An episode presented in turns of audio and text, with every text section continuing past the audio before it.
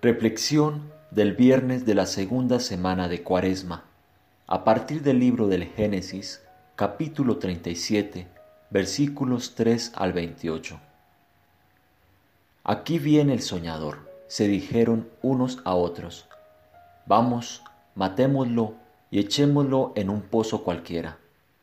Podemos decir que algún animal feroz lo devoró, y entonces veremos qué habrá sido de sus sueños.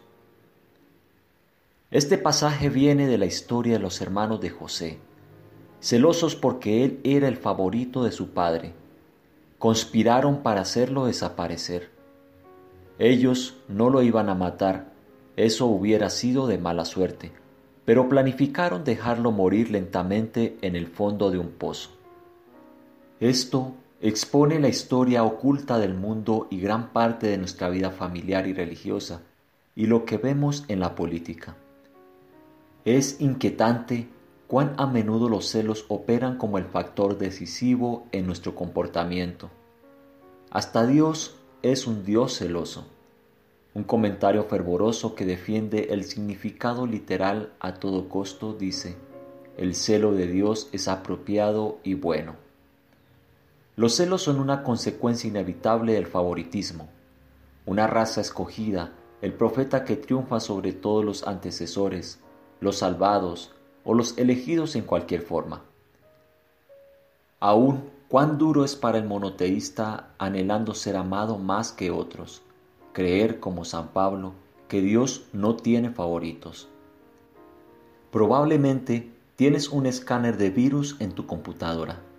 Este protege contra el terrorismo digital escondido de los individuos aislados que probablemente han venido a sentir que se conectan a otros solo en línea.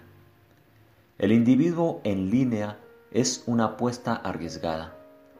Así, nosotros también necesitamos un escáner interior, el examen de conciencia, la alerta espiritual, la protección del corazón. Los virus, al igual que los celos, el racismo o el perfeccionismo, acechan en los oscuros archivos adjuntos de nuestros profundos discos duros. La meditación los busca. Tenemos que estar preparados para la batalla que darán antes de ser eliminados, o para que su energía sea convertida de nuevo a su bondad original. Cuaresma es un tiempo para esta clase de limpieza. Las prósperas culturas modernas ponen gran atención a las opciones de estilos de vida y a las maneras de mejorar nuestro bienestar físico y psicológico. ¿Cuántas conversaciones de temas de actualidad giran alrededor de la comida que es buena para ti?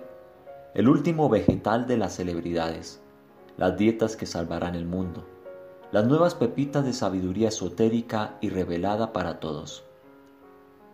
Estos descubrimientos y las reacciones que provocan en el moderno consumidor de noticias parecen una bandada de pájaros elevándose juntos y desviándose en direcciones siempre cambiantes.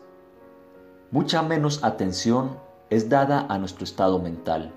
Nos importa menos lo que permitimos a nuestras mentes absorber, concentrarse y volverse adictas.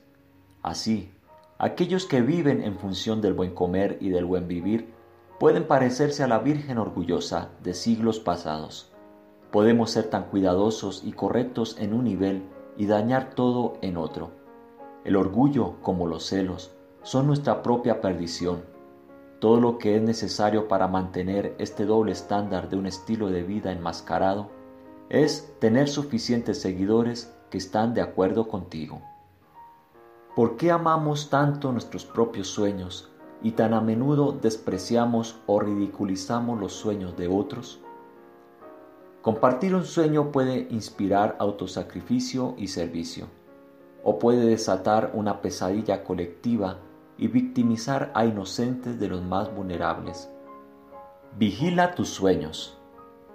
Escanear nuestra mente profunda de posibles virus y probar el temple de nuestros sueños es el trabajo de la oración pura. La única prueba es dejar ir todas las representaciones de nuestras esperanzas y creencias conceptuales, verbales o visuales.